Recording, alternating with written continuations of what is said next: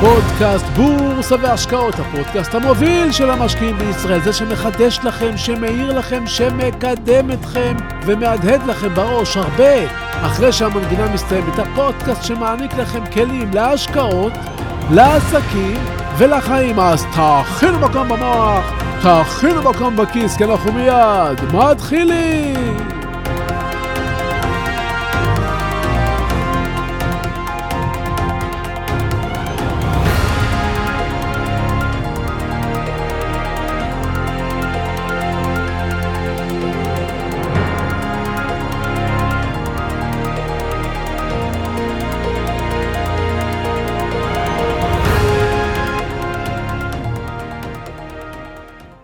העולם עגול, קבעו כבר לפני המון שנים. אבל החיים, החיים רחוקים מלהיות עגולים. ויהי אור, ככה נכתב בפסק דין של בג"ץ בחודש ינואר 2022, ומנע מרשות החשמל לנתק צרכנים מהחשמל, למרות שלא שילמו על השימוש בו. כלומר, מהיום יהיה קשה הרבה יותר לנתק צרכנים מהחשמל שלא משלמים לחברת חשמל. והתשלומים האלה ייפלו בסופו של דבר על מי שכן משלם, עליכם. תמיד יהיה מי שצריך להתחשב בו, ובצדק. תמיד יהיה מי שינצל את המצב ולא ישלם חשמל, כי מעכשיו, מה יעשו לו? ותמיד, תמיד תהיו אתם שתשלמו, כי אם מישהו לא משלם, המחיר יעלה, ככה זה. העולם עגול, אבל החיים, החיים משוננים. לפני כשנה קיבלתי דואר רשום מהעירייה, ובו קנס בסך 750 שקל, ועל מה? על השלכת קרטון במרחק 50 מטר מפתח הבניין שאני מתגורר בו. אני גר בבניין חדיש עם חדר אשפה גדול, עמדות מחזור, ואני ובני משפחתי מקפידים מאוד למחזר, ואין לאף אחד מאיתנו אינטרס, סיבה, לצאת מהבניין, ללכת 50 מטר ולזרוק שם קרטון, כאשר חדר האשפה של הבניין נמצא ליד המעלית בקומת הקרקע. לא שילמתי את הקנס. שלחתי מכתב לעירייה שאני מבקש לראות צילום של אותו קרטון וכיצד הם החליטו שהוא שייך אליי. במהלך השנה קיבלתי שני דוחות נוספים ומוזרים כאלה, וגם עבורם לא קיבלתי הוכחה, ולא שילמתי. גם עבורם שלחתי מכתב לעירייה ואני עדיין ממתין. בין לבין חשבתי לעצמי, מה מסתתר מאחורי הדברים האלה? מה לי ולקרטונים ולדוחות?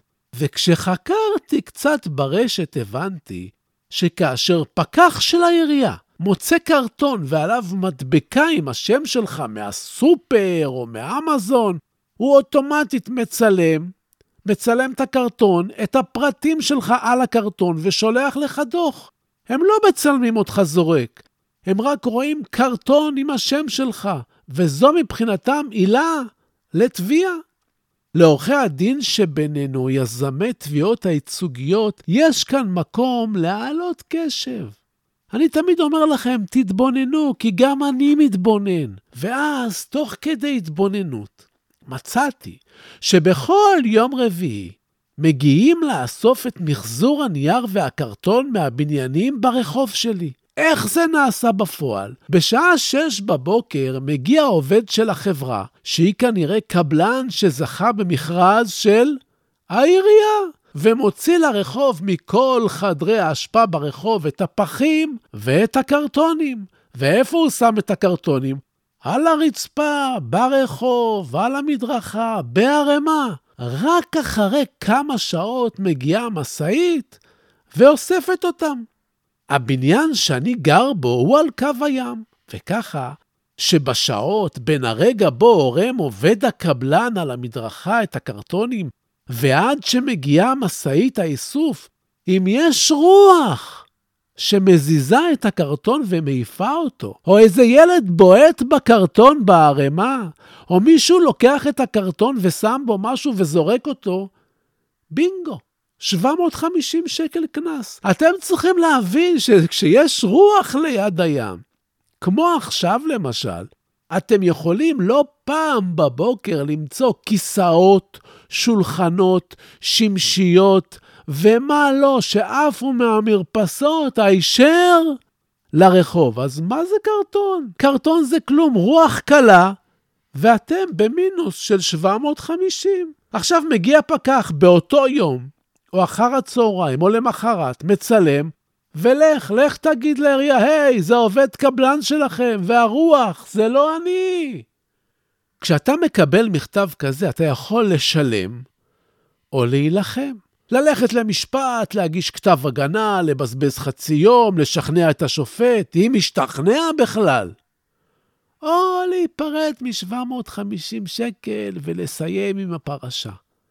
וללמוד להסיר את השם שלך מכל קרטון שאתה זורק, כדי לא להשאיר עקבות על עבירה שלא עשית.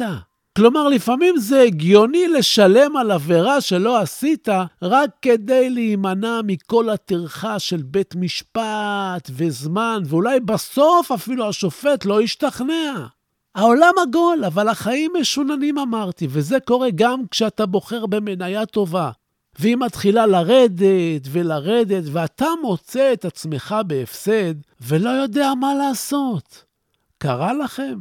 קרה לכם שאתם בטוחים, שאתם יודעים שאתם צודקים, אבל מגלים שאתם נלחמים עם הרוח?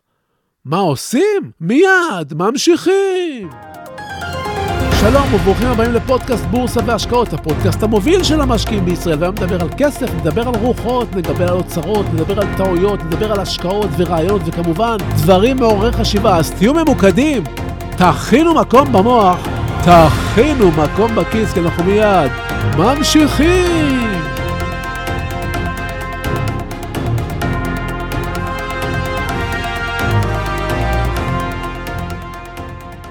אחד הפוסטים שהכי מקוממים את הקוראים שלי באינסטגרם, אחד הפוסטים שפעם אחר פעם מעוררים תגובות של משקיעים צעירים במיוחד, הוא חוקי הזהב שלי. בחוקי הזהב שלי אני כותב שאם יש לי מניה שיורדת 8%, אני מוכר. בנוסף, בפוסט אחר שמעורר דיונים ערים, הוא זה בו אני כותב לא למצע שערים. כעת, אני אתייחס לנושאים הללו על מנת שתבינו את ההיגיון שלי העומד מאחוריהם. ואולי אפילו תרצו לאמץ את הרעיון. אתם לא חייבים, זו הדרך שלי. אני משקיע במניות של חברות טובות שמרוויחות כסף. בעבר, כשהתחלתי את מסעי בשווקים לפני עשרות שנים, גם אני חיפשתי מציאות. חברות שיכולות לעלות, חברות תרופות עם תרופה שאו-טו-טו מקבלת אישור, או חברה שיש לה רעיון מדהים שעומד להפוך תחומים שלמים ליעילים ורווחיים. אני מכיר את הציפייה, את העלייה, את הירידה, את הזליגה של אחוז ועוד אחוז, עד שאתה מוצא את עצמך עם תיק מפואר מלא, מלא אולי. ועשרות אחוזים בטוח חסרים בכל השקעה. עם השנים הבנתי שזו לא שיטה טובה להרוויח כסף, אלא להפך, והפסקתי. עברתי לקנות רק מניות טובות, אבל גם מניות טובות מאוד יכולות לרדת. העולם עגול, אבל שוק המניות, כמו החיים, רחוק מלהיות עגול. אתם יכולים לקנות חברה טובה כמו PayPal, או Wix, או SolarEdge ולמצוא אותה יורדת ויורדת ויורדת עשרות אחוזים. לפעמים זה בגלל רכישה במומנטום לא מוצלח בשווקים, או בגלל חולשה במניה. אז יכול להיות מאוד שאני צודק שקניתי PayPal, וזו חברה טובה, ובעוד כמה חודשים היא תתאושש, אבל אם טעיתי בעיתוי, ובמקום לעלות יורדת, למה אני צריך להישאר בה? אם קניתי מניה ב-100,000 שקלים, והיא ירדה לי ב-5 אחוזים, ולא נראה שהמגמה משתנה, אני יכול למכור. לסגור הפסד של 5,000 שקלים ולחכות. אם היא תמשיך לרדת עוד 10 אחוזים, אני יכול להמשיך לעקוב אחריה ולהחליט על כניסה מחודשת כשהיא תחזור לעלות. זה יכול לקחת חודשים. ובזמן הזה, אני יכול לעשות שימוש בכסף ששחררתי ממנה. אם לא מכרתי אותה וירדה עוד עשרה אחוזים, כבר יהיה הרבה יותר קשה לשחרר הפסד של 15 אחוזים, ואז אנחנו תקועים. עם הכסף ועם ההפסד במניה הזאת. אז אני אישית מעדיף לאבד כמה אחוזים בודדים וללכת הלאה. אנחנו לא יכולים להיות צודקים בכל ההחלטות שלנו, גם אם הן נראות לנו ברגע הקנייה נכונות. הנקודה השנייה היא מיצוע שערים. מאחר ואני לא נשאר עם הפסדים של מעל כמה אחוזים, אני לא מגיע למצב שאני ממצע בו שערים. אם נשארת במניה שהפסדת ב-15%, אתה למעשה לא מודה שטעית, אלא דבק בגרסה שהשוק טועה, ואתה מתחיל לקנות את אותה מניה בשער נמוך יותר, ולהכניס כסף טוב בהשקעה שבפועל טעית בה כשנכנסת, ואז היא יורדת עוד, ואתה קונה עוד, והיא יורדת עוד, ואתה שוב קונה. לא משנה מה הסיבות שהיו לך, או שיש לך לגבי העתיד, כרגע טעית, ואתה ממשיך לטעות כל הדרך למטה. קנית מניה, והיא יורדת. במקום למכור אותה, אתה מכניס לה עוד כסף, כי אתה אומר לעצמך, כל אנשי הכספים בעולם שמוכרים עכשיו PayPal, ואני נותן את PayPal כדוגמה אקטואלית לינואר 22, אתה אומר, כל אנשי הכספים שמוכרים ומורידים מניה כבדה כמו PayPal, לא מבינים מה הם עושים. אני מבין, ואתה קונה עוד ממנה ויוצר אשליה בתיק ההשקעות שלך, שלא הפסדת 30 אחוז, אלא רק 15, כי אתה מוסיף עוד ועוד כסף להשקעה כושלת. עכשיו תבינו, PayPal היא חברה מעולה, אבל היא ירדה משער של 308 דולר ביולי 21 לשער של 164 דולר בינואר 22. אם קניתם PayPal ב-308 דולר וירדה ב-5% או 8% ומכרתם, אז הפסדתם כמה אלפי שקלים. אבל אם לא הלכתם בשיטה שלי, הפסדתם על ההשקעה הראשונה 50%. ועוד עשרות אחוזים על הכסף שהכנסתם בכל פעם שעשיתם מיצוע שערים, כלומר קניתם בשערים נמוכים בדרך למטה. עכשיו, אתם תבואו ותאמרו לי, צביקה, אבל אם מניית פייפל ירדה בעשרה אחוזים, ואחרי זה היא חזרה לעלות, אתה אמנם הפסדת חמישה אחוזים, אבל אנחנו לא, כי לא מכרנו. נכון, אני אומר לכם, אבל אם PayPal חוזרת לעלות, אני קונה אותה שוב. אז הגנתי על הכסף שלי מהפסד גדול, או שהרווחתי קצת פחות אם קניתי אותה שוב. אנחנו אף פעם לא יכולים להרוויח את כל ה-cycle. ולמה? כי העולם עגול, אבל החיים לא, ואנחנו צריכים למצוא את הדרך הנכונה ללכת בין הטיפות. ועל כל אלה תמיד ירחף ממעל מצב השוק, ואתם חייבים להבין את המגמה הארוכה של שוק ההון ואת הבינונית ושל כל הענף, ולחיות את השוק, וזה לוקח זמן. מי שמשקיע בשוק שנה, שנתיים, שלוש או חמש, יהיה לו קשה להבין את התמונה הכללית. לפעמים צריך לחקור ולהתבונן ולהבין איך מניה מגיעה ממקום אחד למקום אחר, בדיוק כמו קרטון שיכול לעוף עשרות מטרים בגלל הרוח, ולגרום לכם לשלם 750 שקלים מבלו שתהיו אשמים. אתם הבנתם את זה?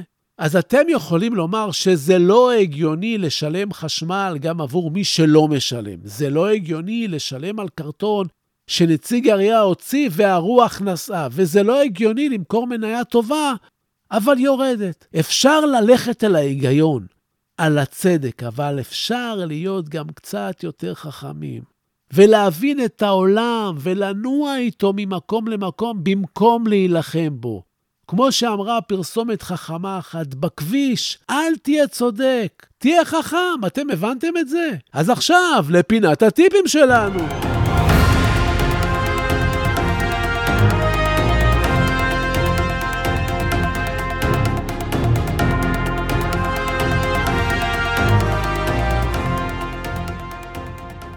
כולנו ראינו את נטפליקס נופלת עשרות אחוזים אחרי הדוח שפרסמה ב-2022.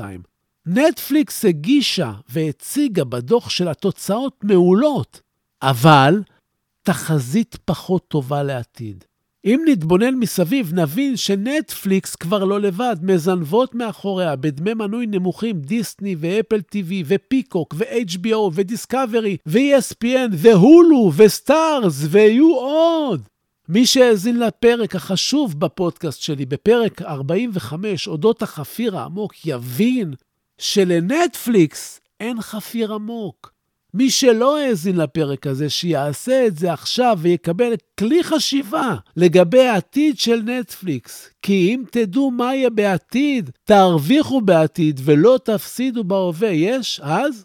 אז זהו לנו להיום, ואני רק אזכיר שמי שרוצה ללמוד איתי יותר ולהעמיק ולקבל כלים של-90% מהמשקיעים אין אותם, על הפסיכולוגיה של המשקיעים, אז יש קורס מעניין שזוכה לשבחים, ונמכרו ממנו כבר מאות, והוא נמצא באתר סודות, ותקבלו גם 12 ספרים הביתה, ועוד 24 תמציתי ספרים בעברית לקרוא ברשת, ותתעשרו בהמון ידע.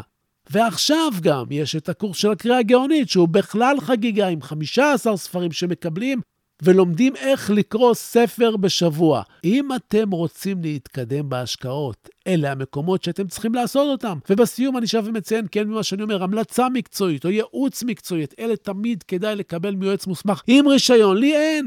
אני רק משתף אתכם במה שאני חושב. המניות שאני לפעמים מדבר עליהן פה, אתם צריכים להבין. אני לפעמים קונה מהן, ולפעמים מוכר מהן, ואני אף פעם לא מנסה לכוון אתכם לפעולה כלשהי, אלא רק לגרום לכם, נכון, לחשוב, לחשוב, לחשוב, וכן, הפודקאסט הזה מדבר בלשון זכר. אבל הוא אך ורק מטעמי נוחות, והוא פונה לנשים ולגברים כאחד, ותודה. תודה להילה ברגמן שעורכת, מהירה, מפיקה וגורמת לפודקאסט הזה להיות. תודה לכם על התגובות החמות, תודה על השיתופים, תמשיכו ותפיצו ונגדל יחד. אנחנו כבר עם יותר ממיליון הורדות. אני אחזור על זה, אולי לא הבנתם. יותר ממיליון הורדות. זה מטורף. עד הפגישה הבאה שלנו, אתם יכולים לשמור איתי על קשר.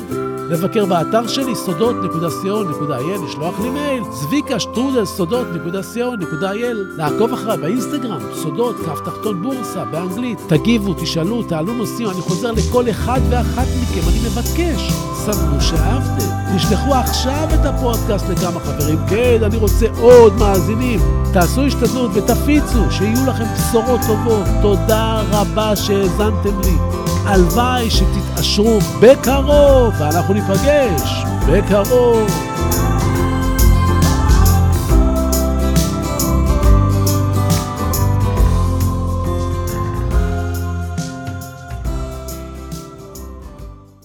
עם רודיעד קיפלינג אם תוכל לשמור על שקט וקור רוח, עת מסביב לך שוררת מבוכה. אם בין מפקפקים תוסיף להיות בטוח, אבל גם לספק תדע לתת לבך.